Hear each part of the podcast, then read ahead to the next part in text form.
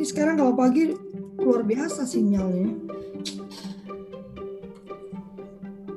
Ini saya malah bingung mau mau ngusir apa lagi dari sini semuanya udah penuh. Lem biru, lem biru yang benar. Iya, sini yang baru sini. Tidak tahu di mana yang yang berisinya, jadi nggak tahu ngapus yang mana ini. Oke teh, silakan teh.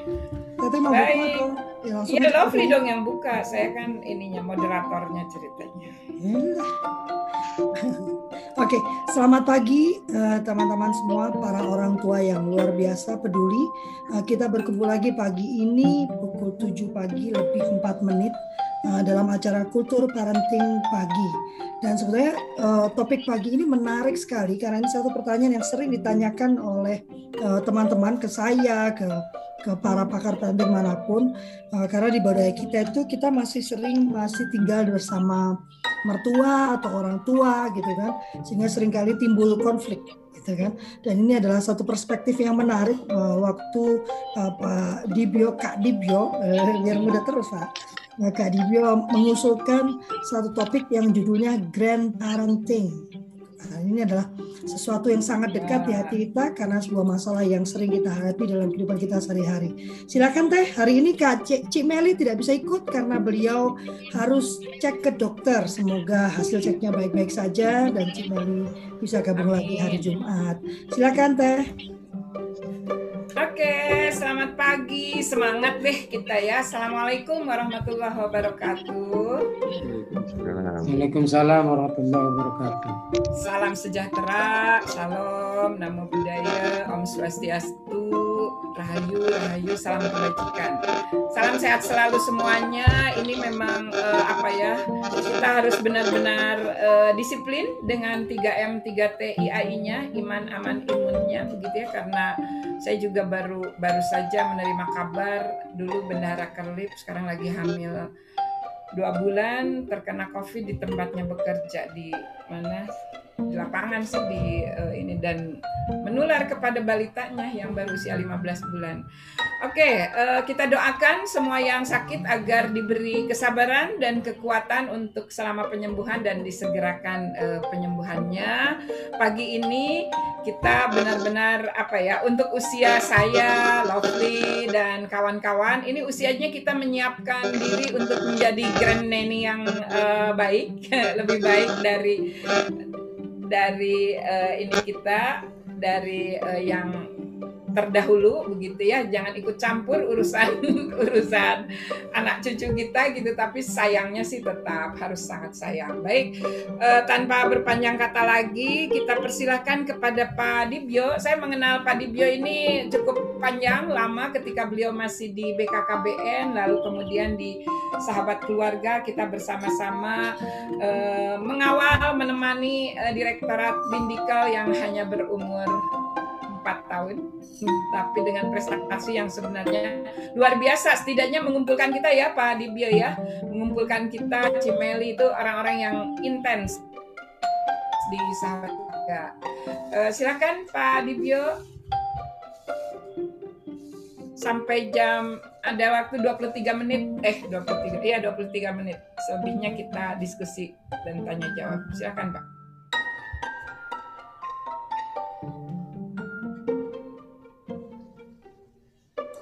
Di- Suaranya belum belum bicara memang hmm, ya suaranya Pak terputus Ya, baik. oke Assalamualaikum warahmatullahi wabarakatuh. Selamat pagi, salam sejahtera untuk kita sekalian. Terima kasih Bu Yanti, Kak Yanti dan Kak Lovely. ah di sini kakak semua Kadibio ya Semua Kak ya.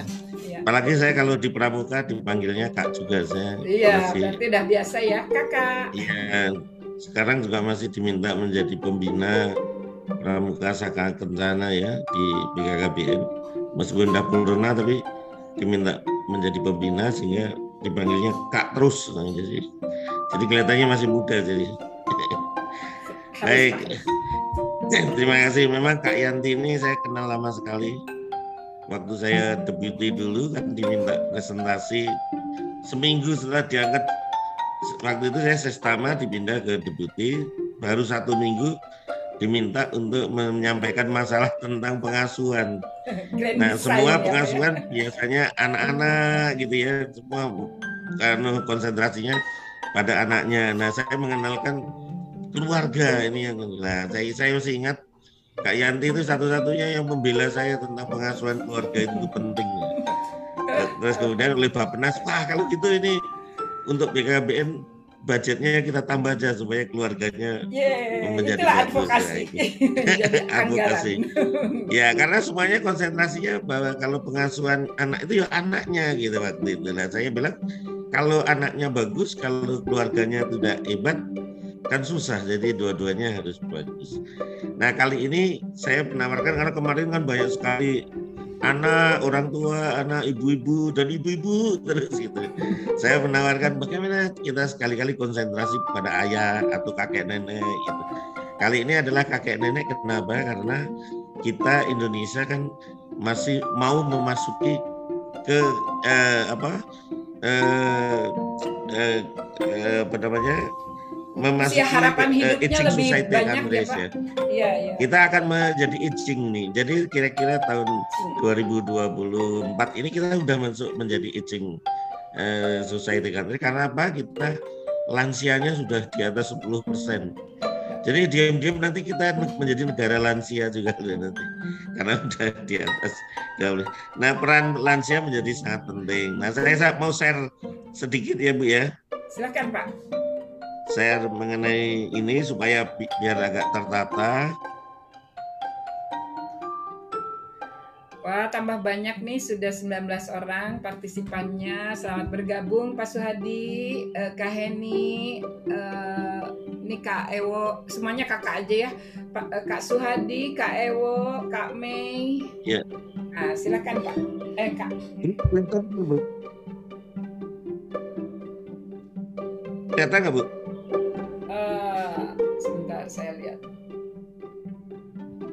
Belum, baru kelihatan saya. Belum. Share screen saya kelihatan nggak? Belum, belum terlihat Pak. Kak.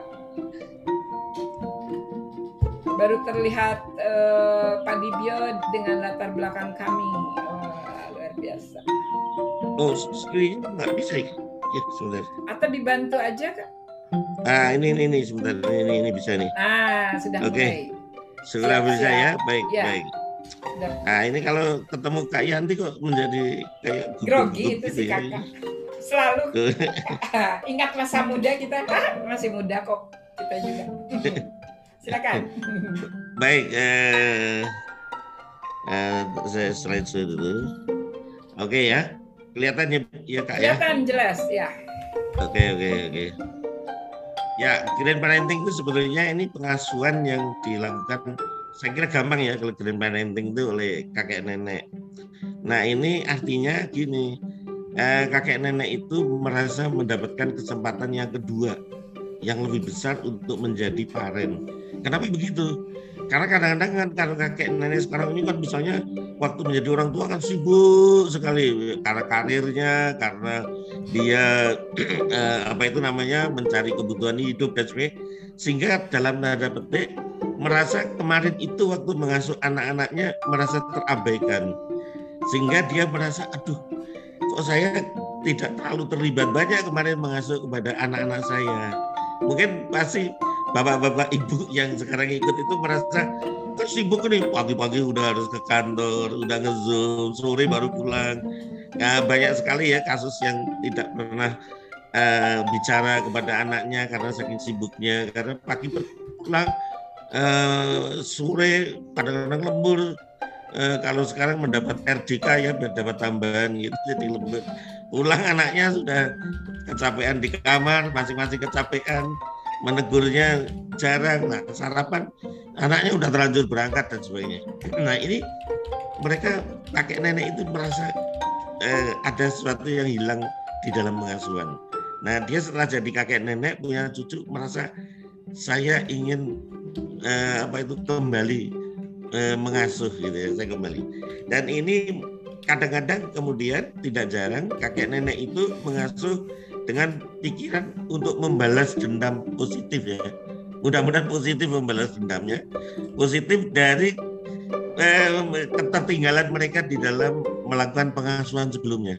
Sehingga tidak heran makanya kakek nenek itu begitu kepada cucunya itu apa saja seolah-olah diberikan karena dulu tidak pernah memberikan eh, seperti sebetulnya ya. Sehingga begitu ada cucu biasanya nah ini yang jadi persoalan.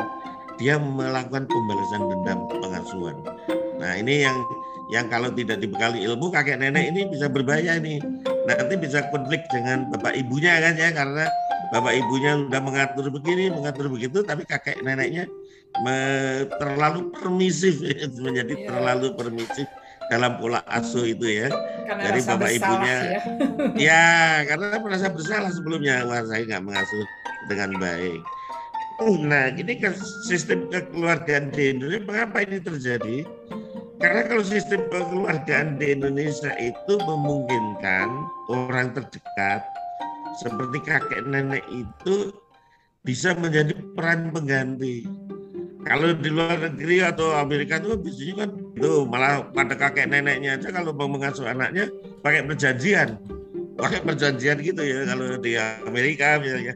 Eh, kalau cucu saya mau ikut kakek neneknya harus pada perjanjian. Ada rule-nya gitu ya ada rule-nya. Ini nggak boleh ini harus disepakati bersama itu.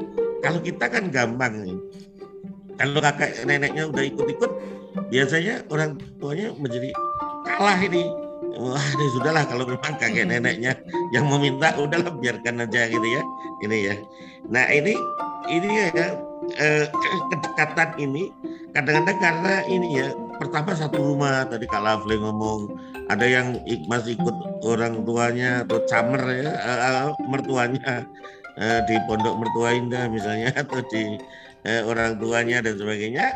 Mau tak mau cucunya itu akhirnya kakek neneknya itu terlalu ikut campur gitu ya, terlalu ikut campur ya. Kalau misalnya bapak ibunya mau melakukan hukuman positif, betul itu hukuman positif supaya baik, kakek neneknya kadang-kadang ikut-ikut, jangan dong ini cucu saya baru satu, oh di marah-marahin terus misalnya atau Tuhan itu di ini dan sebagainya. Atau karena kakek nenek itu tinggalnya dekat sehingga dia bisa wirawiri eh, ke rumah cucunya dan sebagainya sehingga dia ikut campur di dalam pengasuhan. Tapi kalau rumahnya jauh, maka kalau dalam teori grand parenting itu dia long distance uh, parenting ya. Jadi ya, jadi dia bisa juga mengasuh dari jauh. Tiap kali cucunya di video call gitu sekarang ya. Kalau dulu nggak bisa, kalau sekarang bisa. Ya. Eh, itu cukup lagi apa? Dimonitor terus ya misalnya nah sekarang bisa. Nah ini eh, perlu waktu ya kakek nenek itu sebenarnya perlu waktu untuk menjadi terbiasa. Karena begini meskipun kakek nenek itu pengen eh, mengasuh saya betulnya kakek nenek itu perlu waktu. Seandainya bapak ibu mau menyuruh kakek neneknya yang mengasuh bapak ibunya sibuk ini. Kakek nenek itu perlu karena, karena mungkin pengetahuan dan bahasa mereka sudah berbeda sangat berbeda ya teknologi yang mereka gunakan berbeda. Jadi ini ini juga harus menjadi persoalannya. Pengasuhannya juga mungkin berbeda ya. Mungkin ada hal-hal baru yang tidak karena kiri kadang-kadang kakek nenek itu selalu uh, mikirnya itu ke masa dia dulu pada waktu mereka diasuh pada waktu ini ya dulu kakekmu itu seperti begini dan waktu dulu bapakmu ngasuh kakek mengasuh bapakmu itu. Nah, ini jadi persoalan jadi kalau nanti kakek nenek itu mempersoalkan pengasuhan dia terhadap anaknya yang menjadi bapak ibunya cucunya tadi. Ini jadi persoalan ini ya, karena ini. Nah, kakek nenek nanti harus menjadi penyimak yang baik ya supaya uh, dia jangan sampai nanti uh, uh, ini terlalu uh, menjadi emosional karena nggak cocok dengan uh, pemikiran gini ya kalau makin tua itu emosionalnya bisa meningkat dan penangkapannya menjadi berbeda gitu ya. Kadang-kadang gitu ya, karena ini nanti kalau kakak-kakak yang mendengarkan si makin tua ini Pak Irwan sama Pak Joko Rusmono ini seperti saya ya udah semakin tua gitu. Kadang-kadang kalau punya kemauan atau punya pemikiran itu eh, merasa benar terus karena merasa senior gitu ya merasa paling tua gitu ya Nah ini harus membiasakan kakek nenek itu untuk menjadi penyimak yang baik, pendengar yang baik. Ya ingat, listen to learn, learn to listen. Jadi cobalah menjadi pendengar yang baik dan mendengar untuk belajar ya. Jadi eh, belajar untuk mendengar dan mendengar untuk belajar. Jadi kita biasanya nggak sabar itu ya, biasanya paling nggak sabar untuk mendengar. Kemudian eh, kakek nenek kalau seandainya sibuk juga bekerja kan kadang-kadang ada kakek nenek yang terpaksa bekerja karena memang hobinya atau karena memang untuk mencukupi kehidupannya. Kalau misalnya diserahin oleh bapak ibunya untuk eh, kakek nenek mengasuh cucu, sampaikan eh, waktu yang bisa dilakukan oleh kakek nenek supaya jangan terjadi konflik antara anak eh, menantu kita dengan kita sebagai kakek nenek. Kadang-kadang kalau diminta tolong terus kakek neneknya bilang sibuk kan menjadi persoalan itu. Wah udah pensiun aja diminta tolong nggak mau gini-gini. Nah, itu itu jadi persoalan itu. Jadi supaya ini saling memahami bahwa kakek nenek itu juga perlu punya waktu juga. Karena kakek nenek kan perlu menikmati juga ke apa itu eh, privasinya ya bahwa dia juga perlu untuk eh, relax perlu untuk ini dan seterusnya nah ini banyak kakek nenek eh, pengasuhnya ada yang mulai kecil bahkan sampai dengan menikah jadi ada kakek nenek yang mengasuh dari kecil itu sampai dia menikah itu ada yang terjadi seperti itu. Nah ini yang penting adalah pengasuhan ini apakah bagian dari dia tadi menebus dosa karena tidak bagus dalam mengasuh eh, anaknya yang sekarang punya cucu tadi. Karena kan waktu dia mengasuh anaknya tadi kan misalnya terlalu sibuk ya. Wah terlalu sibuk pulang malam ini kadang-kadang nginep di kota mana dan sebagainya ya. Sehingga eh, anak anaknya kan menjadi terbengkalai kan sering terjadi seperti itu ya. Ini ini untuk anu kita untuk bapak kemarin itu pengasuhan saya tidak menjadi full gitu ya. Tidak tidak sepenuhnya saya bisa memperhatikan anu sering dikasihkan kadang-kadang kepada pembantu maka kadang-kadang bondingnya itu pembantunya lebih dekat daripada bapak ibunya. Ini jadi persoalan ini ya. Karena pembantunya ternyata anaknya merasa lebih sayang kepada dia daripada orang tuanya. Kalau orang tuanya terlalu sibuk. Nah sehingga waktu menjadi kakek nenek dia membalas dendamnya kepada cucunya. Saya dulu kehilangan waktu untuk membesarkan anak-anak saya. Sekarang cucu ini yang akan saya uh, apa asuh dengan baik. Nah ini kemudian kecenderungan gaya mengasuh zaman dulu itu merasa sukses. Kalau mengantarkan anak-anaknya itu sukses gitu ya. Terus kakek nenek itu pengen mengulang kepada cucunya. Saya kemarin mengantarkan anak-anak saya sukses karena pas saya gaya saya nggak saya gunakan sekarang untuk cucu saya gitu. Padahal sudah berubah zamannya sudah berubah. Nggak seperti zaman dahulu ya. Karena mungkin sudah tidak bisa diulang kepada cucunya jadi kakek nenek itu jangan terlalu bangga kalau bisa membawa anak-anaknya sekarang sukses Kemudian mengulang gaya mengasuhnya itu pada cucunya. Ini yang jadi persoalan. Kakekmu itu dulu mengantarkan bapak ibumu itu sukses, makanya kamu ikut saya misalnya seperti itu ya. Jadi ini terlalu memaksakan gaya pengasuhannya itu kepada anak-anaknya, anaknya ya, kepada cucunya maksudnya. Padahal zamannya sudah berubah, sudah nggak seperti itu lagi ya. Makanya anak itu harus dididik sesuai dengan zamannya lah kira-kira gitu ya. Sehingga ini supaya tidak lupa jangan selalu disamakan dengan dulu. Nah ini ini ini juga kemudian eh, di, disiplin positif ini juga menjadi tetap penting ya. Saya kira semua sudah anu sering dibicarakan. Nah yang berikutnya kita kalau seandainya diberikan tanggung jawab kakek nenek itu misalnya cucunya dititipkan ke rumah kakek nenek ini mungkin banyak ini ya yang eh, peserta yang kadang-kadang menitipkan eh, anaknya kepada kakek neneknya, pastikan rumah itu aman untuk cucu. Rumah itu bisa aman kepada kakek nenek, tapi belum tentu aman bagi cucu. Kita kan pernah mendengar ya kemarin ada pejabat yang anaknya eh, eh, apa cucunya meninggal di rumahnya ya. Eh, terjatuh di kolam renang tapi kita nggak perlu sebutkan di sini. Karena apa? Dia sibuk ya dengan ngobrol-ngobrol di ruang tamu. Cucunya lari ke kolam renang ternyata kepleset jatuh nggak bisa berenang dalam. Nah ini ya jadi dia lupa seperti kalau di desa mungkin ada yang bikin kubangan untuk batu bata kadang-kadang misalnya gitu ya kan sering terjadi masuk terjatuh atau apa dan sebagainya.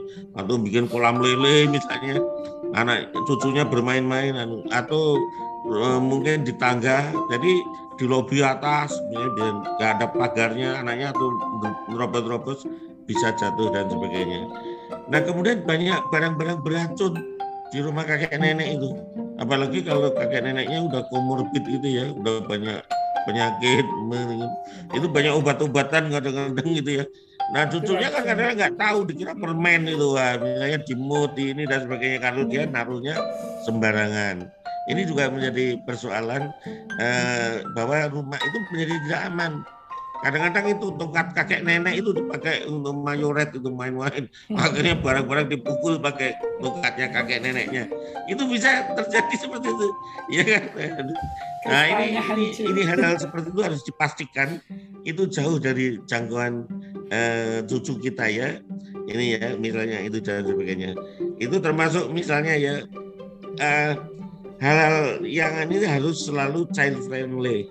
Harus dibikin kalau misalnya menaruh cucu kita kepada uh, di rumah kita, rumah kita harus dibikin child friendly juga, bahwa dia harus ramah uh, terhadap anak-anak ya.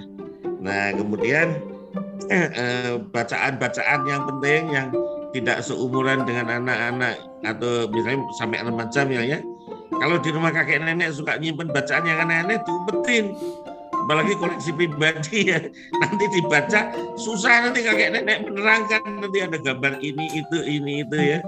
Karena ada juga itu yang kakek nenek masih seneng lihat hal-hal yang eh, serem-serem gitu ya. Misalnya untuk untuk hiburan atau apa itu nah itu harus diamankan. Misalnya kakek punya laptop juga misalnya ya bila perlu nanti jangan sampai penggunaannya itu eh, kan kakek kakek nenek sekarang kan kakek nenek gaul itu ya sering mendapat WhatsApp aneh-aneh dari grupnya gitu. Nah itu harus harus aman untuk cucunya juga. Ini ini penting ya. Jadi ingat bahwa pastikan semua rumah itu aman untuk cucu. Konflik bisa terjadi, ingat. Jadi konflik bisa terjadi walaupun bagaimana orang tua itu adalah penanggung jawab pengasuhan sepenuhnya, bukan kakek nenek. Jadi kakek nenek itu tidak boleh ngeklaim cucunya itu adalah tanggung jawab dia, bukan anda bukan orang tuanya anak itu. Pengasuhan sepenuhnya adalah tanggung jawab anak ibu, uh, bapak ibunya dari uh, cucu kita itu. Kenapa gini? Ini sering dengan kakek nenek itu selalu mengklaim ini kan cucu saya. Kenapa kamu lah ini jadi persoalannya? Dari persoalannya. Oleh karena itu kalau kakek nenek yang cenderung longgar terhadap disiplin, disiplin dan sebagainya dalam tanda petik terlalu memanjakan pada cucunya, ini bisa merusak peraturan-peraturan yang dibikin oleh orang tua anak itu. Nanti bondingnya itu terlalu kepada kakek nenek. Sehingga kalau di dituturi, dituturi itu apa ya? Di nasihati. Diwejangin atau diajarin oleh bapak ibunya, dia lari mengadu ke kakek neneknya. Nah ini yang jadi persoalan ini, ini bisa konflik ini, apalagi nanti kakek neneknya itu misalnya kepada mantunya itu misalnya kurang begitu seret. Karena ada kan yang seperti itu ya. Nanti begitu dimarahin oleh mantunya itu mantunya dimarahin terus oleh kakek neneknya. Ini jadi persoalan menjadi keharmonisan bukan hanya hubungan antara kakek nenek dan cucu tapi keharmonisan dalam rumah tangga itu juga menjadi terganggu karena intervensi kakek neneknya terlalu dalam ya Ingat ini sekali lagi pengasuhan itu adalah tanggung jawab orang tua. Kakek nenek itu fungsinya adalah membantu. Jangan sampai anu, ya, kecuali diminta sepenuhnya oleh ini. Kalau ini ini menjadi penting. Nah untuk menghindari yang hal seperti itu, pertama diskusikan dengan kakek nenek para orang tua. Bagaimana mereka ingin terlibat di dalam kehidupan anak-anaknya sekarang kan terbuka ya, udah diskusikan saja. Kakek, nenek kalau ingin ikut terlibat dalam pengasuhan cucu, kira-kira gitu ya. Ini ada hal yang gini-gini, ini cucu kita nggak anu jam sekian begini jam ini. Kalau mau main game ya satu jam saja misalnya. Jangan nanti main game di rumah kakek neneknya seharian dengan karena dibebaskan sepenuhnya oleh kakek neneknya biar tenang misalnya. Ini ini hal-hal seperti ini anu ya kemudian harus terbuka ya untuk menerima saran nasihat kakek nenek juga boys masing-masing itu harus saling terbuka Jadi harus komunikasi yang baik itu ya terhadap itu. Kemudian eh, anak-anak atau cucu dapat menyelesaikan diri berbagai cara di rumah kakek nenek ini untuk belajar tentang dunia ya. Jelaskan kepada kakek nenek kalau anak-anaknya itu ternyata tidak bahagia misalnya di rumah kakek neneknya ya misalnya kan ada juga yang anak-anak itu dipaksakan di rumah kakek neneknya padahal mereka inginnya di rumah ini juga harus dijelaskan seperti itu. Nah, kemudian coba perhatian kakek nenek itu jangan merusak hubungan terhadap anak-anak mereka. Yang tadi saya katakan, kalau konflik itu jangan merusak hubungan ini. Kemudian harus perkah dan kemudian hargai kakek nenek yang ingin memiliki kehidupan mereka sendiri. Artinya begini, kalaupun sesibuk-sibuknya orang tua terhadap anaknya, kalau memang kakek neneknya itu juga pengen ada eh, mempunyai kehidupan sendiri ya, tidak mau terganggu, jangan dipaksakan untuk membantu mengasuh itu kadang-kadang kan sering itu ya dititipkan aja ditaruh aja anaknya. Kakek nenek titip anak ya saya kerja dulu lah itu ditaruh aja. Padahal kakek neneknya mungkin mungkin memerlukan juga waktu-waktu khusus atau apa dan sebagainya. Karena tidak mungkin full ya sepenuhnya seperti itu. Apalagi mungkin kalau kesehatan kakek nenek itu eh, ada yang terganggu. Ini juga jadi persoalan eh, di dalam hal berkaitan dengan pengasuhan untuk kakek nenek hindarilah perselisihan, sepakati aturan ya. Suami istri aja pengasuh mempunyai peraturan juga saya kira ya yang supaya eh, sebagai co-parenting ya eh, eh, apa itu ya pengasuhan bersama itu juga mempunyai aturan-aturan yang harus disepakati bersama. Kemudian ceritakan kisah-kisah yang menyenangkan dan kemudian jangan menceritakan eh, persoalan bapak ibunya pada waktu kecil. Kan sering ya bapakmu dulu suka ngompol misalnya gini dan sebagainya.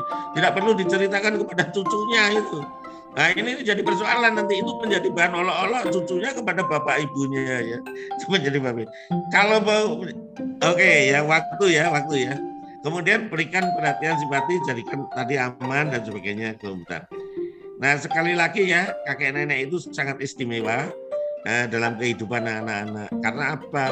Kakek nenek itu eh, mempunyai eh, apa ya cinta tanpa syarat.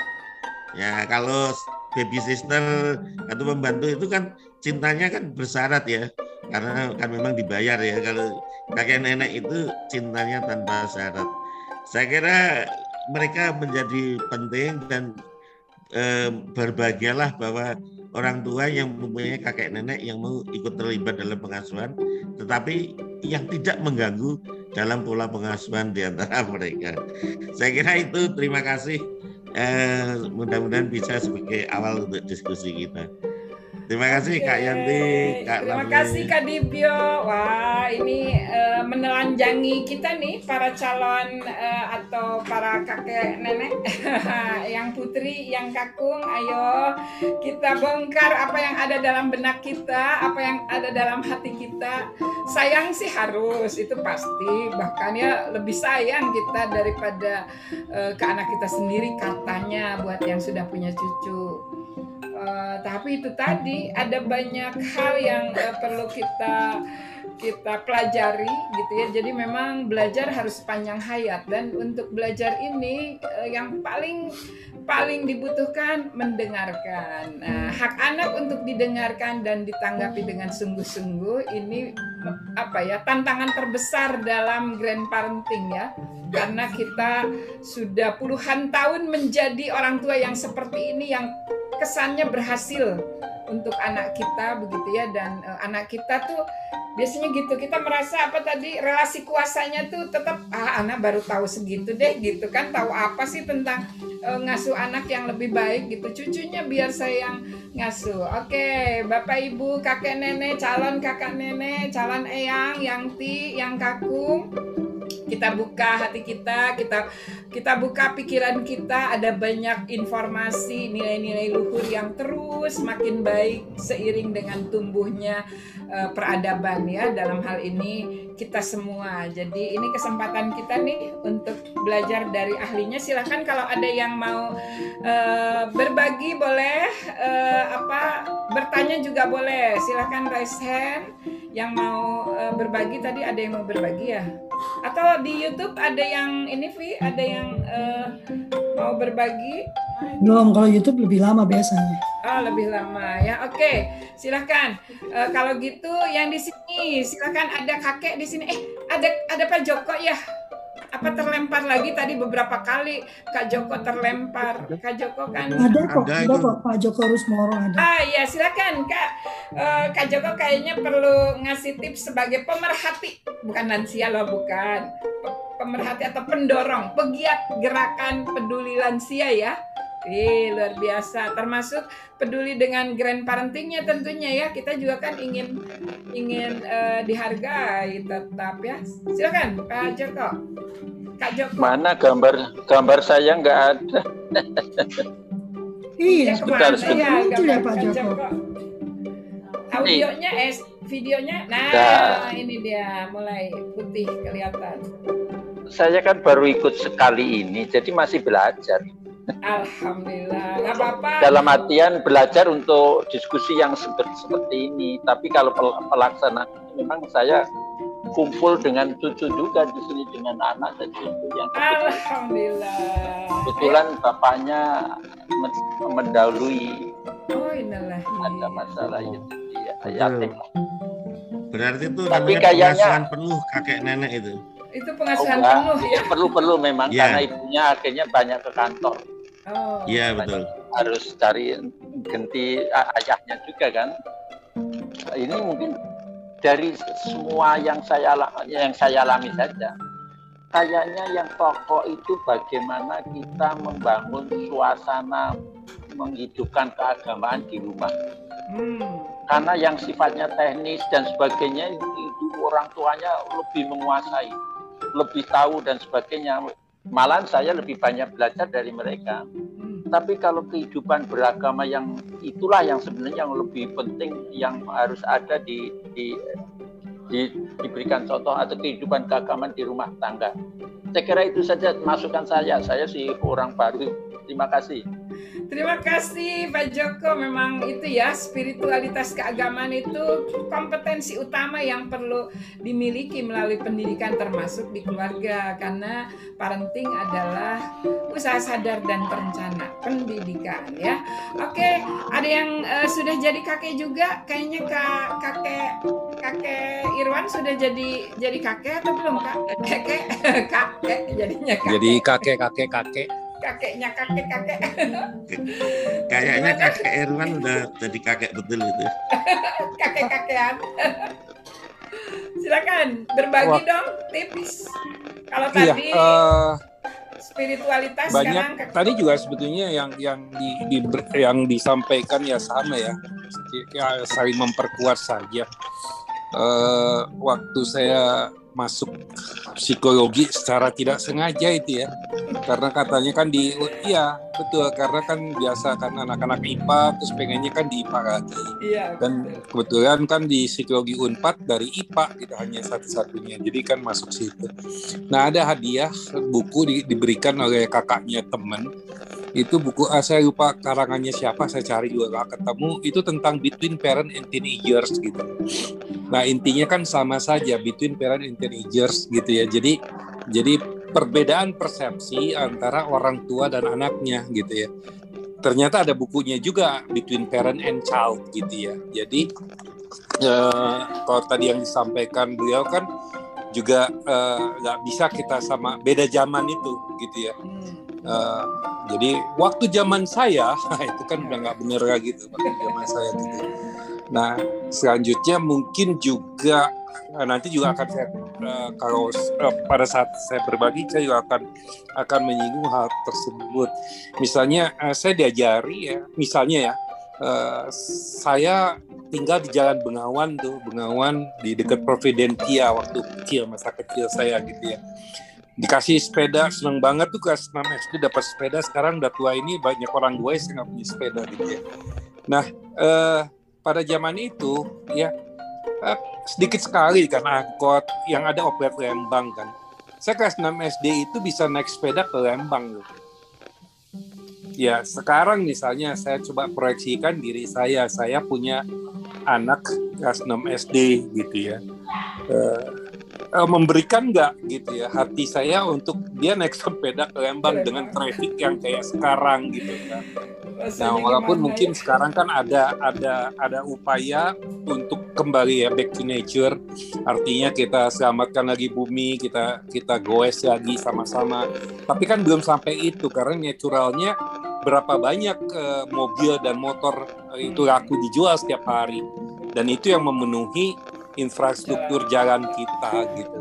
Nah jadi memang semua itu tergantung kepada uh, kepada zamannya juga. Jadi nggak bisa kita juga kan nggak enak waktu waktu zaman dulu dikatakan waktu zaman ayah dulu ya kan itu zamanmu bukan zamanku gitu kan itu aja uh, yang ya. yang baik hatinya Alhamdulillah. Terima kasih Kak Irwan yang baik hati. Aduh, enak kalau punya kakek yang baik hati begini ya. Kak Ewo katanya pernah diasuh dengan oleh kakek nenek. Gimana Kak Ewo? Mungkin bisa berbagi Kak?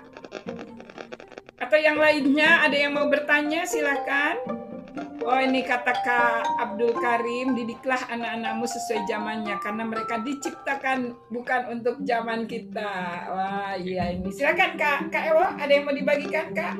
Sudah sudah ini juga siapa? Kak Abdul Karim boleh kok langsung disampaikan Kak. Silakan. Ya. Hmm? Ya, silakan Kak Abdul Karim. Terima kasih. Uh, terima kasih Kak Sudibyo yang sudah menyampaikan uh, luar biasa sekali. Memang memang pengasuhan dari uh, kakek nenek ataupun orang tua saya mungkin uh, ketika masih ada mereka semuanya mungkin lebih lebih banyak karena bagaimanapun uh, mungkin mereka menganggap oh ini adalah anak emas saya yang akan melanjutkan yang melanjutkan cita-cita cita-cita kakeknya.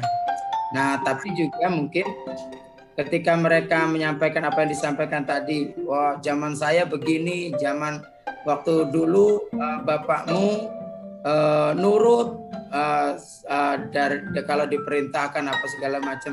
Nah itu sudah sudah bukan masanya lagi saya pikirkan itu sehingga kita uh, berpikir ya kita ikuti apa zamannya mereka tetapi tetap dalam koridor yang memang sudah kita ketahui dan kita arahkan.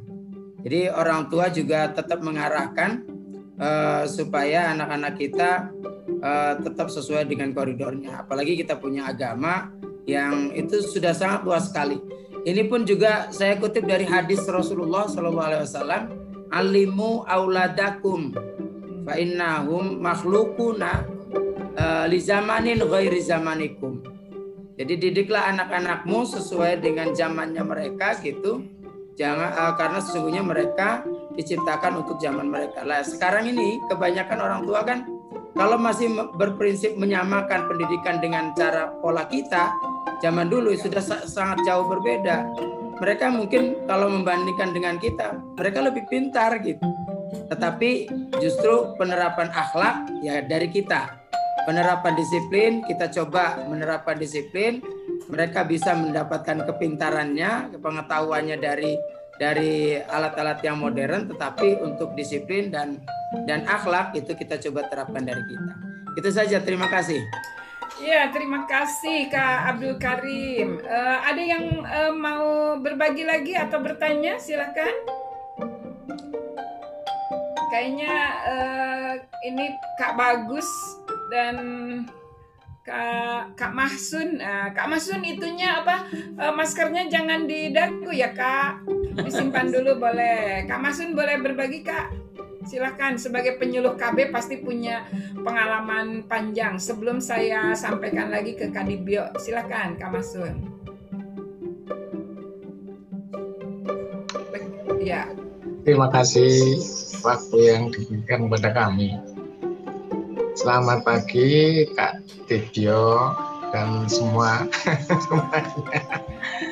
untuk sementara ini kami hanya sedikit pengalaman terkait pembinaan terhadap anak-anak yang di mana uh, sekarang itu uh, ini permasalahannya adalah banyaknya apa itu main game main game yang ada di HP. Itu malah itu untuk sementara ini eh, anak-anak itu memberikan password kepada HP itu tadi sehingga orang tua itu kesulitan untuk untuk apa ya? Melihat untuk mendeteksi apa yang di apa itu yang dilakukan oleh anak-anak itu. Oleh sebab itu kami eh, pernah itu kami upayakan ditanyakan tentang passwordnya, tapi ternyata anak-anaknya malah apa itu marah dan sebagainya. tapi suatu waktu sudah saya akhirnya saya ketemukan untuk passwordnya sehingga ternyata tidak uh, membuka hal-hal yang tidak diinginkan. Yang utamanya menggunakan game saja, ya. game di hanya dengan bersama teman, main main bareng itu loh, main bareng telah saya, saya amati seperti itu. Oke, terima Ini kasih. sementara, terima kasih. Terima kasih Kak Mahsud. Ini kelihatannya Pak Dibio ditantang untuk eh, memberikan eh, arti yang lebih eh, praktis tentang child friendly-nya Kak. Karena kita masih sering ingin intervensi padahal di situ ada eh, ada kewajiban kita untuk menghormati, memenuhi dan melindungi anak kita termasuk melindungi privasinya, menghormati privasinya di batasannya. Silakan Kak Dibio.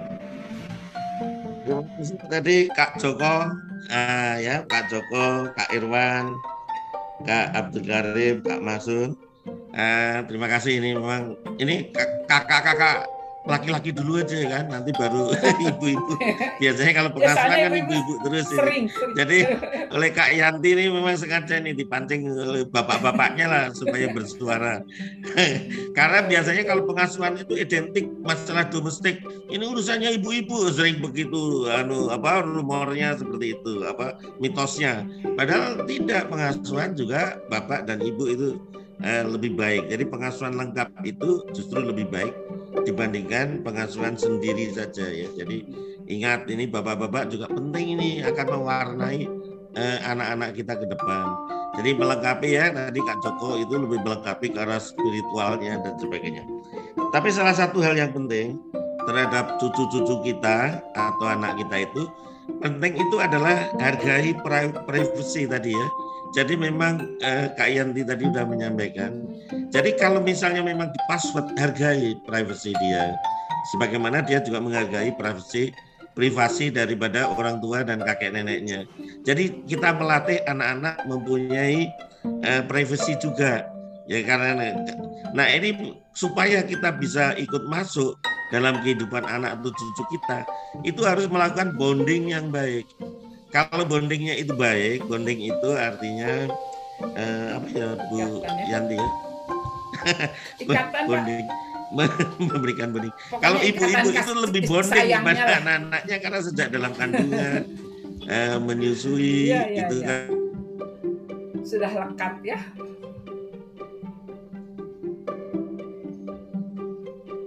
Ini kelihatannya eh, freeze. Lovely mungkin Ya. bisa menambahkan saya juga freeze nih harus oh Pak Kadibio sudah bisa lagi oh sudah sudah silakan Kadibio Ya. Ya, bonding tadi ya Ya. oke. Jadi kalau bonding itu dilakukan dengan baik, kalau ibunya kan bondingnya itu sejak hamil Hmm. sampai menyusui dan sebagainya kan bondingnya pasti akan lebih jauh lebih baik daripada ayah atau kakek neneknya ya. Bonding yang baik itu menimbulkan kepercayaan trust dari anak atau cucu kita kepada kita sehingga dia menjadi lebih terbuka. Nah, supaya untuk menghindari tadi tadi Kak maksudnya seandainya nanti penyalahgunaan media dan sebagainya itu kita bisa mengajarkan mereka hal-hal yang baik yang bermanfaat tapi sekali lagi tidak menyinggung privasinya dan tidak mencurigai atau menuduh. Ah ini mesti HP-nya untuk melihat yang begini-begini ya. Ini ini juga menimbulkan komunikasi macet ya. Jangan sampai menuduh ini yang penting ini ini kadang-kadang kita terlalu cepat memberikan judgement ya memberikan penilaian terhadap anak atau cucu kita. Kalau misalnya HP-nya itu tidak boleh dilihat dan sebagainya atau laptopnya dan sebagainya. Karena dengan pendekatan yang baik itu bisa dilakukan. Itu tadi asal kemudian menimbulkan kepercayaan daripada anak atau cucu kita itu kepada kakek nenek atau kepada orang tuanya ini. Sekali lagi itu tadi, bondingnya itu harus dilakukan dengan baik supaya kepercayaan itu menjadi muncul. Dan sekali kepercayaan itu diberikan, itu jangan disia-siakan kepercayaan itu. Sekali lagi kalau anak-anak sekarang itu beda sama kita dulu ya. Eh, kalau kita disakiti orang tua dulu ya, kita tetap aja nurut sama orang tua ya. Kita nggak berani apa-apa meskipun kita dimarah-marahin. Anak sekarang lain.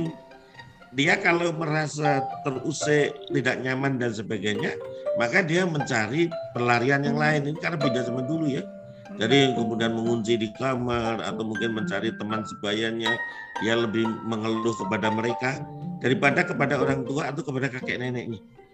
Kalau kita dulu kan lain ya dulu ya, mau dimarah-marahin di ini apa, orang tua ya ikut aja gitu, ikut aja. Kalau anak sekarang nggak bisa, nggak bisa seperti itu ya, nggak bisa, karena dia harus penuh dengan penjelasan ya. Kalau kita memberikan teguran atau apa itu harus penuh eh, penjelasan supaya dia memaklumi dan kemudian dia bisa eh, ini apa bisa me, ini apa me, me, me, apa bisa mengerti apa yang dimaksud oleh orang tua atau kakek nenek itu. Nah ini ini ya. Jadi tadi privasi lakukan dengan baik, ya saling hargai. Kemudian lakukan pendekatan optimal mungkin pendekatan karena pendekatan ini atau bonding ini menimbulkan tadi kemudian kepercayaan. Jadi timbulkan kepercayaan dan jangan eh, eh, nodai kepercayaan atau cucunya uh, HP-nya atau laptopnya diambil oleh kakek neneknya, bapak ibunya, wah dilihat-lihat gitu ya. Nah, nggak boleh itu, harus izin. Ya, gini, meskipun itu seolah-olah hak orang tua, tapi harus ngomong, eh, udah enggak ya kakek nenek lihat ini ya apa dan sebagainya. Nah ini ya. Wah, Kalau misalnya satunya ini ini karena gini kalau bapak ibunya cucu saya itu setiap Sabtu setiap Jumat Sabtu itu selalu cucunya dititipkan ke rumah saya. Nah itu selalu pesannya itu kakek nenek nanti main gamenya dibatasi ya gitu karena cucu itu kan seneng kalau di rumah kakeknya ini gitu ya cerita dan apa gitu ya. Jadi jangan lalu saling diam. Ah, cucunya datang kita main HP sendiri main ini dan sebagainya sehingga menjadi dia keasikan sendiri. Nah ini ini ini ini ini hal-hal yang uh, yang yang penting ya harus dicari uh, seperti contoh misalnya saya diminta pas nggak ada kegiatan uh, cucu saya ini tujuh tahun ya dia melakukan uh, zoom uh, untuk belajarnya dengan zoom. Nah kita dampingi dia ya kita dampingi. Kemudian misalnya kita bisa aja memotret dia ini misalnya dia membuat diminta oleh gurunya uh, membuat itu apa namanya pekerjaan itu. Maksudnya lem ini apa dan sebagainya kita foto kita ini terus kita tunjukkan ke dia. Ini loh kamu tadi bagus sekali pada waktu membuat prakarya itu ya misalnya ini nih. Jadi dia menjadi bangga dan kehadiran kita itu bermanfaat bagi dia. Oh ternyata kakek nenek saya ini mendukung saya gitu. Terus misalnya dia mau gambar pohon gambar ini diwarnai tidak hijau daunnya. Jangan dibilangin ini daun itu harus hijau. Daun ada yang tidak hijau daun ada yang merah, ada yang yang ini. Jangan selalu kita ngomong daun itu harus hijau, dimarah-marahin supaya hijau. Di tangan kita ikut-ikut di, di waktu gambar hijau, hijau gitu kan. Ya kan dia imajinasinya. Kenapa nanti warnanya menjadi begini dan sebagainya. Mungkin dia nonton di uh, YouTube atau apa gitu ya. Itu kan Sekeliling ada kita juga uh, banyak daun yang warnanya tidak hijau. Warnanya tidak hijau. Tapi karena kita itu dididik kalau daun itu menjadi selalu hijau ya kan gitu ya Kak Yanti ya selalu ya, gitu. katanya rumput Sehingga hijau kita, lebih menarik ya selalu hijau nah itu Tetangga. jadi ini ya rumput tetangga yang hijau ya di rumah kita. Oke, Kak Ya.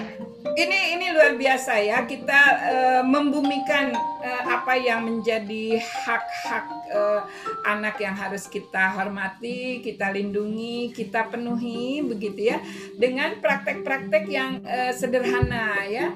Uh, saya kalau kalau uh, ingat hak anak tuh langsung ingatnya Kak Seto, kakek yang nggak pernah tua karena uh, beliau lah yang selalu dipanggil Kak Seto oleh siapa pun ya, nggak pernah jadi adik juga gitu. Nah, kalau lihat di YouTube ada ada ini loh, ada lagu yang Kak Seto sering kumandangkan. Ada 10 hak anak. Nah, itu yang 10 hak anak itu ya, dicari ya. 10 hak anak yang wajib didapat. Nah, bermain. Nah, itu ke sananya silahkan dicari.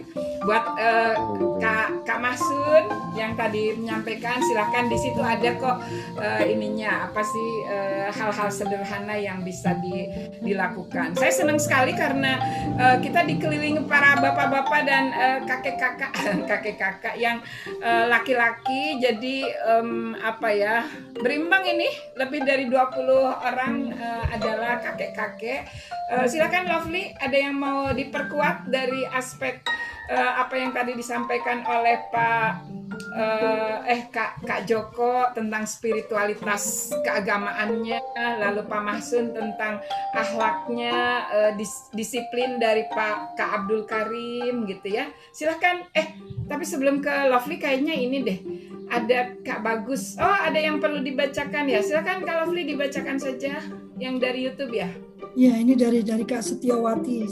Katanya pengalaman hidup saya serumah dengan mertua, ya seperti orang tua sendiri bisa membantu pekerjaan kita jika kita repot. Kadang kalau kita salah pun mertua saya juga tidak segan untuk mengoreksi kita.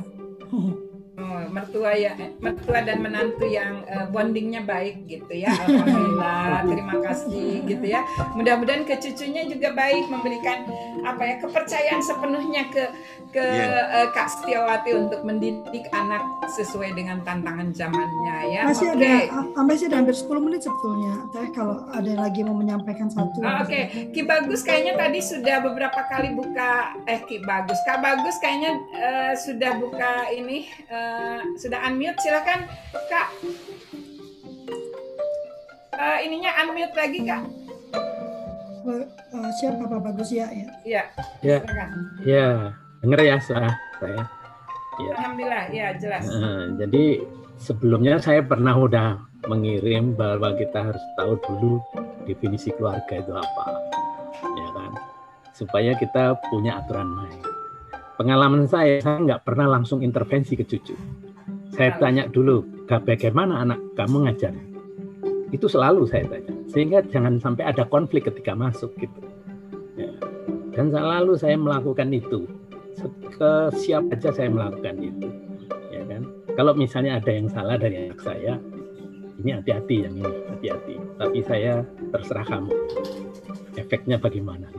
Jadi betul itu Pak Dedya itu berbicara bonding itu betul. Bonding itu sangat penting karena apa? Untuk mendapatkan respon. Di mana-mana kita mendapat. Jangan berpikir suuson. Kamu pasti ini ya. Nah, kata-kata pasti itu membuat patah semangat anak-anak itu untuk berbonding. Ya kan?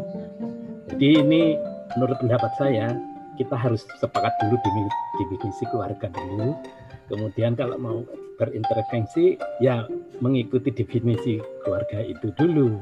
Itu tidak langsung kita ngorak-ngarik gitu kan seolah-olah kita yang paling hebat. Walaupun saya ngerti mengenai neuropsikobehavior, tapi tetap saya tanya ke anak saya. Itu aja sih tipnya bagi saya. Terima kasih. Iya, terima kasih. Ini uh, sejalan dengan apa yang kita suarakan di dalam kultur parenting ini. Eh, bagaimana parenting sebagai sebuah pendidikan itu menjadi kultur yang uh, disiapkan uh, dengan kedewasaan penuh begitu bahwa kita sebagai keluarga yang dewasa tahu betul pertama uh, definisi pengertian dan fungsi pendidikan masing-masing anggota keluarga itu seperti apa fungsinya begitu ya. Dan respect uh, satu sama lain saling hormat. Meskipun itu anak dia punya hak untuk dihormati begitu ya. Meskipun dia kakek bukan berarti sudah kadaluarsa begitu kan. Dia juga punya hak untuk dihormati dan dihargai. Jadi masing-masing kalau semua orang tahu dengan haknya dan saling menghormati haknya, hak yang seseorang membatasi hak yang lainnya sehingga terjadilah bonding tadi dengan penuh rasa kepercayaan karena pertamanya kan saling kenal, saling tahu, kemudian saling percaya. Kalau ujung-ujung ah kamu pasti itu sudah nuding. Kita stop menuding, stop judging, tapi uh, start hugging itu jadi jadi moto kita di operate obrolan perempuan uh, tangguh. Kita punya ya op, uh, dulu sempat merancang obrolan laki-laki apa sih lupa lagi. Nanti kita kita cari lagi obrolan kita kayaknya penting ini. Oke Kak Adibio ini sudah jam 7.59. Uh, silahkan uh, sampaikan resume yang tadi disampaikan poin-poin pentingnya dan dan uh, arahan yang baik bagi kita untuk memulai dari mana sejak hari ini silakan Kak Dibio. Terima kasih. Eh, masukan banyak sekali ya dari Kak Bagus, eh, kemudian Kak Setiawati tadi. Memang Kak Setiawati memang bagus ini karena hubungan yang harmonis antara eh, orang tua sama anaknya, kakak mertua sama menantunya. Itu mungkin kalau saling terbuka saling bisa menerima itu bagus. Jadi itu menjadi contoh dalam sebuah keluarga yang harmonis ya. Kak bagus juga terima kasih. Memang kalau kita tahu itu bisa juga kita memberitahu caranya kepada anak-anak kita. Karena saya banyak belajar sekarang tentang keluarga karena didorong oleh Kak Yanti dulu waktu saya jadi deputi kok nggak tahu apa-apa tentang keluarga? Karena saya deputi membawai membawai keluarga. Tapi saya nggak paham tentang keluarga. Wah saya ketemu Kak Yanti itu ya. Dulu Kak Yanti belum seperti ini belum lebar. begini, belum lebar. Tapi sekarang Kak Yanti makin cantik gitu ya. Alhamdulillah. Nah itu saya langsung belajar banyak mengenai keluarga mengenai pengasuhan dan sebagainya Kemudian saya dengan Kak Yanti dan kawan-kawan lainnya ya penggiat keluarga membantu Dikbud karena Dikbud membuat anu ya kan kalau membantu BKKBN kan biasa. Kemudian saya ikut membantu Dikbud eh, di Direktorat Keluarga. Tapi karena di Dikbud itu merasa yang penting itu anak-anaknya mungkin yang dalam tanda petik. Tapi di antara kita ya. Kemudian direkturat keluarga dihilangkan lagi di sana. Jadi dihilangkan jadi ya itu tapi itu BKKBN yang harus berjuang untuk itu karena BKBN bergelut di bidang keluarga jadi saling melengkapi nah yang poin yang penting dalam diskusi sekarang ini saya kira pertama eh, kakek nenek itu eh, ingat bahwa kewajiban pengasuhan itu adalah orang tua. Jadi meskipun seberapa besar antusiasnya kakek nenek untuk membantu dalam pengasuhan, eh, tapi tanggung jawab cucu itu adalah pada orang tua itu. Kecuali tadi dalam tipe pola asuh grandparenting itu seperti Pak Joko, Kak Joko Rusmono tadi, itu pengasuhan penuh kakek nenek karena memang orang tuanya meninggal ya, iya. atau orang tuanya bercerai sehingga kakek nenek bisa mengambil alih uh, pengasuhan terhadap cucunya. Itu pun harus atas izin kalau orang tuanya masih hidup itu bisa atas izin itu. Jadi kakek nenek bisa mengambil penuh uh, pengasuhan itu. Jadi pengasuhan kakek nenek itu tidak mutlak uh, anu ya kalau orang tuanya masih ada. Yang berikutnya adalah ingat tadi sudah disampaikan oleh semuanya, ingat bahwa pengasuhan itu harus diterapkan sesuai dengan zamannya. Jadi itu, itu yang penting. Dan kakek nenek juga harus belajar bagaimana mengasuh yang baik semua. Jadi belajar itu tidak eh, pandang umur ya, harus belajar terus. Karena pengasuhan itu tidak ada di dalam kelas. Ya, Kak bagus ya, itu tidak di kelas. Pengasuhan itu nggak ada. ada Kita diminta ya. ahli konstruksi, ahli kedokteran seperti Kak Joko ya, ahli ini tapi ahli keluarga itu tidak ada itu. Jadi terpaksa kita harus belajar. Selalu kalau kawin itu kan selalu didoakan semoga menjadi keluarga sakinah, mawadah, warahmah. Pelajarannya nggak ada. Ternyata habis kawin berkelahi terus Bapak ya. Masa-masa pertama masih ya. indah seperti pacaran, tapi berikutnya begitu ada gelombang, wah kelabakan ya gelombang rumah tangga. Nah ini jadi sekali lagi itu uh, kemudian bonding lakukan dengan baik komunikasi. kuncinya itu komunikasi itu baik ya. Komunikasi antara anak dengan uh, orang tuanya, kakek nenek dengan orang tua uh, uh, cucu dan dengan cucunya. Uh, ingat kalau kakek nenek ingin membantu di dalam pengasuhan, uh, tanyakan kepada bapak ibunya si anak itu apa yang boleh dilakukan, apa yang tidak boleh dan sebagainya. Jadi komunikasi harus dijalin dengan baik supaya tidak ada miskomunikasi dan kita harus selalu berpikiran positif seperti Pak Bagus tadi jangan selalu suzon tapi kita kus, kusnudon ya terhadap uh, sistem pengasuhan kita saya kira itu Kak Lovely dan Kak Yanti. Okay. Ya, ini menarik sekali ini luar biasa diskusi kita. Hari ini ini saya jadi ini ya kita kayaknya penting nih nanti buat semacam apa uh, podcast atau apa mengasuh kekinian gitu karena ya, uh, kini betul. itu di sini gitu bukan di masa lalu dan ini bergerak nanti ke depan gitu ya mengasuh kekinian. Nah hmm. penting banget nanti masukan-masukan tadi bisa jadi spotlight spotlight yang uh, uh, keren ya buat kita kedepankan. Oke, okay, uh, terima kasih uh, dari saya selaku moderator hari ini kita belajar banyak bagaimana bersiap menjadi nenek yang baik Eh, untuk para kakek bersiap menjadi kakek yang lebih baik lagi begitu ya. Kalau yang sudah jadi kakek uh, kita masih panjang karena usia harapan hidup kita uh, terus terus meningkat. Jadi bersiaplah untuk masuk pada uh, pada masa aging katanya ya. Dan ini kita harus tetap berjiwa muda karena anak-anak kita harus tetap diajak lebih aktif di era pandemi ini yang lebih sering di depan layar kaca gitu ya. Kita yang harus lebih banyak mengajak mereka tarik-tarik jalan-jalan gitu ke mana-mana. Aduh temenin nenek yuk jalan-jalan gitu kan atau kakek. Oke, okay. saya serahkan kembali pada Kak Lovely untuk uh, closing. Di sini sudah jam 8.05 menit. Silahkan Kak Lovely. Terima kasih semuanya dari saya sebagai moderator. Ya, Uh, terima kasih uh, Bapak Ibu sekalian luar biasa loh. Pagi ini ada 42 orang di dalam. Bahkan ada Pak Arjun tuh keluar masuk keluar masuk berusaha terus ada tetap di dalam Zoom luar biasa.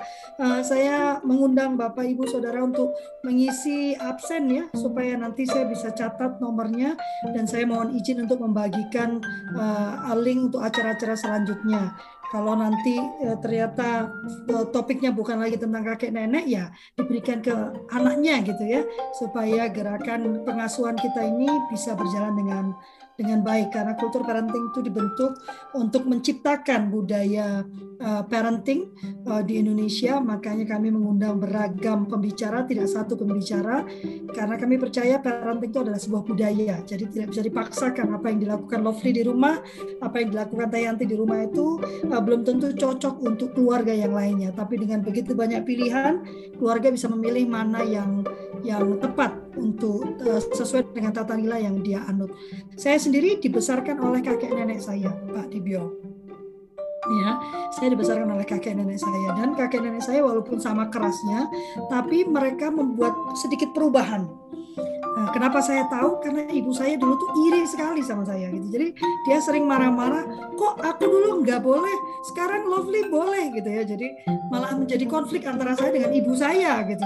Menarik ya, karena ibu saya merasa pola ini nggak adil banget. Dulu saya nggak begini, kok sekarang Lovely dibegitukan gitu ya. Nah, jadi ini juga menarik itu eh, dampak-dampak yang bisa timbul kalau kita saat nanti menjadi kakek. Walaupun uh, saya berencana melarikan diri dari Indonesia kalau sudah jadi kakek nenek supaya dititipin cucu saya udah bilang saya bilang mama udah ngurus kamu 24 jam 7 hari sampai kamu umur 15 16 ya di sini mama mau istirahat mama mau senang-senang gitu. Nah, nah tadi juga ada yang disampaikan ada yang ditanya tadi apakah sebaiknya tinggal dengan keluarga atau tinggal mandiri? Nah kalau menurut saya secara personal ya bagaimanapun lebih baik kita tinggal mandiri ya. Uh, karena pada saat kita sedang mulai membentuk keluarga itu adalah satu uh, masa yang sangat sulit kalau menurut saya sehingga kalau ada intervensi siapa pun itu apakah ibu kita sendiri eh, bapak kita kalau menyebutnya ibu ya kan biasanya banyak intervensi itu ibu kan bapak masih ibu sendiri ya. Kalau mama mama itu biasanya kan mertua perempuan jadi saya ini mertua perempuan nanti kan. Jadi peringatan buat saya juga. Teh kita teh ya kan? Uh, kalau ada iya ada intervensi. Tapi kayaknya kalau saya udah tahu deh begitu tua kami tinggal di Pati Jombo berdua udah sibuk kita kan di, di Lombok sudah menyiapkan iya. uh, ini rumah lansia. Kami berdua kan sibuk advokasi dari rumah lansia kita. Nggak bisa ngurusin cucu. Ya uh, tapi yang saya mau sampaikan bahwa memang lebih baik kita tinggal sendiri untuk kami kita sendiri tapi juga untuk menghormati ayah ibu kita yang ingin menikmati dalam tanda kutip masa tuanya ya. Tapi tidak membuat mereka jadi tidak produktif. Tapi saya rasa uh, apa uh, produktif dengan cara yang berbeda. Masa dulu ngurus anak ngurus anak lagi ngurus anak lagi ngurus anak lagi. Aduh Pak Mahsun senyum senyum tuh kayaknya juga itu ini apa uh, apa uh, suara hati itu kan ya uh, saya pikir uh, satu hal yang penting kita tetap tegakkan bahwa apabila ternyata kondisi membuat kita harus mengurus cucu kita, maka uh, kita pun harus membuka diri. Saya sepakat sekali dengan Pak Dibio. Tidak ada kata bahwa mama dulu uh, dengan cara begitu lihat kamu seperti apa, gitu kan? Dulu saya sering tuh begitu kan, mama dulu ngurusin kamu dengan cara gitu yang menurut kamu uh, ngaco dan dan tidak pakai ilmu kata dia kan. Tapi kamu jadi seperti apa gitu ya? Mari kita uh, melihat bahwa tadi kalau kalau kalau disampaikan Pak Adibio sampai jam 9 entah kita sekarang mulai dari jam 8 9.30 satu jam setengah nanti. Uh, Pak Adibio sampaikan tadi jangan merasa paling benar sendiri gitu. Lalu Pak Karim tadi mengatakan bahwa anak itu dididik sesuai zamannya bukan zaman kita bukan zaman sekarang pun bukan zaman now tapi zaman ke depan. Sehingga yang apa kata-kata yang mengatakan bahwa mari ajak mereka teach them how to learn not what to learn gitu kan. Kalau how to learn maka zaman apa pun yang mereka alami, mereka sudah punya keterampilan untuk belajar, untuk beradaptasi. Tapi kalau what to learn maka itu hanya berhenti di pemahaman kita saat ini. Lebih celaka lagi kalau pemahaman kakek neneknya yang sudah lewat gitu kan. Jadi ketinggalan satu generasi dia nanti kan. Tapi kalau what to learn maka kita akan terus bergerak. Dan uh, dalam rangka uh, kalau cuman balas dendam Pak Dibio, sekarang pun parenting itu kebanyakan uh, balas dendam, balas dendam yang baik ya. Karena rasa bersalah yang luar biasa pada anak, maka orang tua pun cenderung memanjakan, sangat-sangat permisif dan itu menghancurkan anak di masa depan. Jadi nggak cuman nggak cuman apa nggak cuman uh, kakek nenek ya yang melakukan pembalasan sweet revenge itu ya, tapi ternyata orang tua pun sweet revenge, terutama yang mengalami uh, quote unquote kekerasan di masa kecilnya jadi dia menerjang semuanya karena ingin dulu aku digitukan saya nggak mau gitu. Tapi sweet revenge itu tetap berbahaya ya. Mari kita tetap berpegang teguh pada kepentingan terbaik anak. Yang sedang kita bicarakan itu anak bukan kita.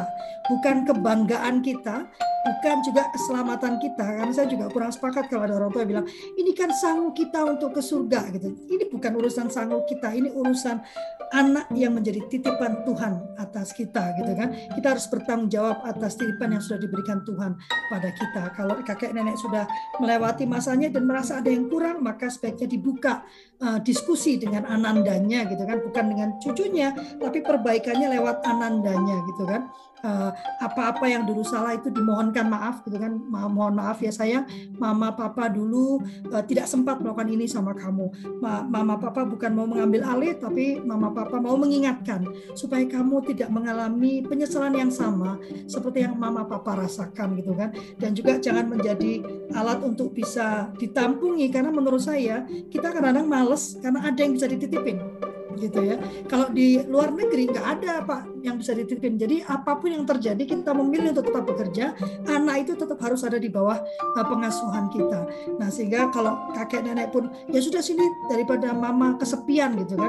Nah ini sebetulnya kita perlu ini uh, perbincangan bagaimana orang tua bukan yang sudah tua menurut saya yang menuju tua nih kayak saya ini karena uh, kita ini melewati masa hidup tidak pernah merencanakan Pak Dibio, mengalir aja.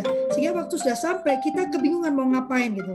Uh, kita perlu memulai diskusi apa sih kegiatan-kegiatan positif yang dilakukan, yang bisa dilakukan oleh orang-orang yang yang sudah pensiun. Saya termasuk sudah mulai mencari nih Saya 47 tahun, saya sudah mulai mencari apa yang akan saya lakukan pada saat nanti anak-anak saya sudah sama sekali tidak tidak membutuhkan saya. Quote unquote ya mereka pasti butuh tapi mereka sudah lepas dari saya. Apa yang akan saya lakukan? Supaya saya nggak menjadi nenek-nenek yang nyinyir ya yang nelpon kamu ya sudah lupa sama ibumu ya nggak peduli lagi ya kamu nggak lu nggak ingat mama dulu besarin kamu. Nah itu sesuatu yang sangat saya hindari gitu. Saya berharap pertemuan itu menjadi sangat manis karena kami sangat merindukan karena mamanya masih sibuk. Begitu ya sudah jam 8.13 uh, minggu depan eh hari Jumat uh, kita akan bertemu lagi jam 7 sampai jam 8 pagi uh, bersama Kak Anil Dawan ya. Uh, Kak Anil Dawan yang akan melanjutkan diskusinya tentang pengasuhan dengan cinta. Saya akan bagikan Bapak Ibu yang belum terhubung dengan saya silakan mengontak saya di WA 0857 8086 6689 atau mengisi absen. Nanti saya akan bagikan uh, PowerPoint yang akan saya ubah jadi PDF dulu ya uh, dari Pak Dibio. Matur nuwun Pak Dibio, saya sangat menghargai Pak Dibio sangat me mengapresiasi gerak, uh, gerakan ini ya. WhatsAppnya terus setiap hari mengingatkan saya tentang hari Rabu ini luar biasa. Biasanya saya yang harus mengingatkan pembicara ini Pak Dibio terus. Mbak Lovely udah bikin flyer, Mbak Lovely ini uh, punya saya ya, Mbak Lovely ini. Oh puji Tuhan Tuhan. Saya bilang sama Pak Tayanti, saya jadi merasa bangga gerakan kecil ini benar-benar diapresiasi oleh Pak Dibio gitu. Kalau yang lainnya, iya luar biasa Pak Dibio. Nanti saya minta waktu lagi ya Pak Dibio uh, untuk mengisi lagi di Kultur Parenting Pagi. Terima kasih banyak Terima kasih. atas nama personal atas nama kami ber, bertiga karena Kak Meli sudah uh, ke dokter. Kami saya juga mohon doa ya untuk Cimeli ya yang sedang cek ke dokter. Semoga semua baik-baik saja. Mohon buka cam dulu karena nanti Cimeli marah kalau saya nggak bikin foto. iya, nah, Pak Abdul Karim, Silakan, buka ini, Pak Wawan Sofwan. Wah, Pak Rizal mau ke mana Pak? Di jalan aja beliau nih. Kita salam hati ya. Iya. Bu En ganti nama ya jadi Pak Wawan. Oh iya, kok jadi namanya Pak Wawan Sofwan gitu. Uh, manggilnya jadi salah. Ayo Pak uh, Pak Bambang, Bu Siti, Pak Ewo. Salam cinta. Banyak bapak-bapak lo luar biasa loh. Pak Popon, hai Bu Juana. Banyak ada lebih dari 20 loh. Iya. Setengah Oke lebih. Bu Ai, oke ya saya foto ya Pak Lindu. Ya Pak Lindu ini foto apa? Gambar sih dari tadi kok begitu aja. Oh, karena dari tadi posisi Bapak begitu aja sih jadi bingung ini gambar apa? Oh iya lagi di motor. Hati-hati Kak Siti. Oke, saya foto ya. Yuk. Satu, dua, tiga. Iya. Sebentar satu lagi saya masukkan dulu, saya pindahkan dulu karena saya screenshot. Harus saya pindahkan dulu. Oke, dan ini makin luar biasa menurut saya. Makin hari ke hari jumlah bapaknya makin banyak. Wow. Iya. Memang harus dibagikan sehari sebelumnya. iya, selalu sih, selalu sehari sebelumnya sih. Saya baru. Oke, eh, terima kasih banyak para bapak. Kita jumpa kembali hari Jumat, Pak Karim. Ketemu- ajak ajak Bapak istrinya Ya. boleh, Hari anak-anaknya Jumat aku mau ketemu ketemu offline sama Pak Karim nih. Ya, Ah, aku mau main ke insyaallah. Serang. Allah, insya Allah. Iya, mau main ke Serang, mau nyoba. Pak Joko, matur nuwun. Pak Joko ini Jawa kan? Matur nuwun Pak Joko. Jadi ingat kakekku loh. Heeh. Iya, alhamdulillah. Aduh, Oke, siap. terima kasih. Kita ketemu lagi di Lanjut Instagram. di Instagram sampai jam Ya. 9. Pak Dibio katanya punya Instagram. Ayo Pak, gabung sama kami. Karena Kita ngobrol di sana. Tinggali nggak ada, kita bisa bertiga Pak. Terima kasih, saya pamit undur ya. Terima kasih semuanya. Terima kasih kalau Assalamualaikum. Kak Joko dan semuanya. Kasih Matur suwun sarapannya. Sampai jumpa hari Jumat besok ya. Jangan lupa nanti ke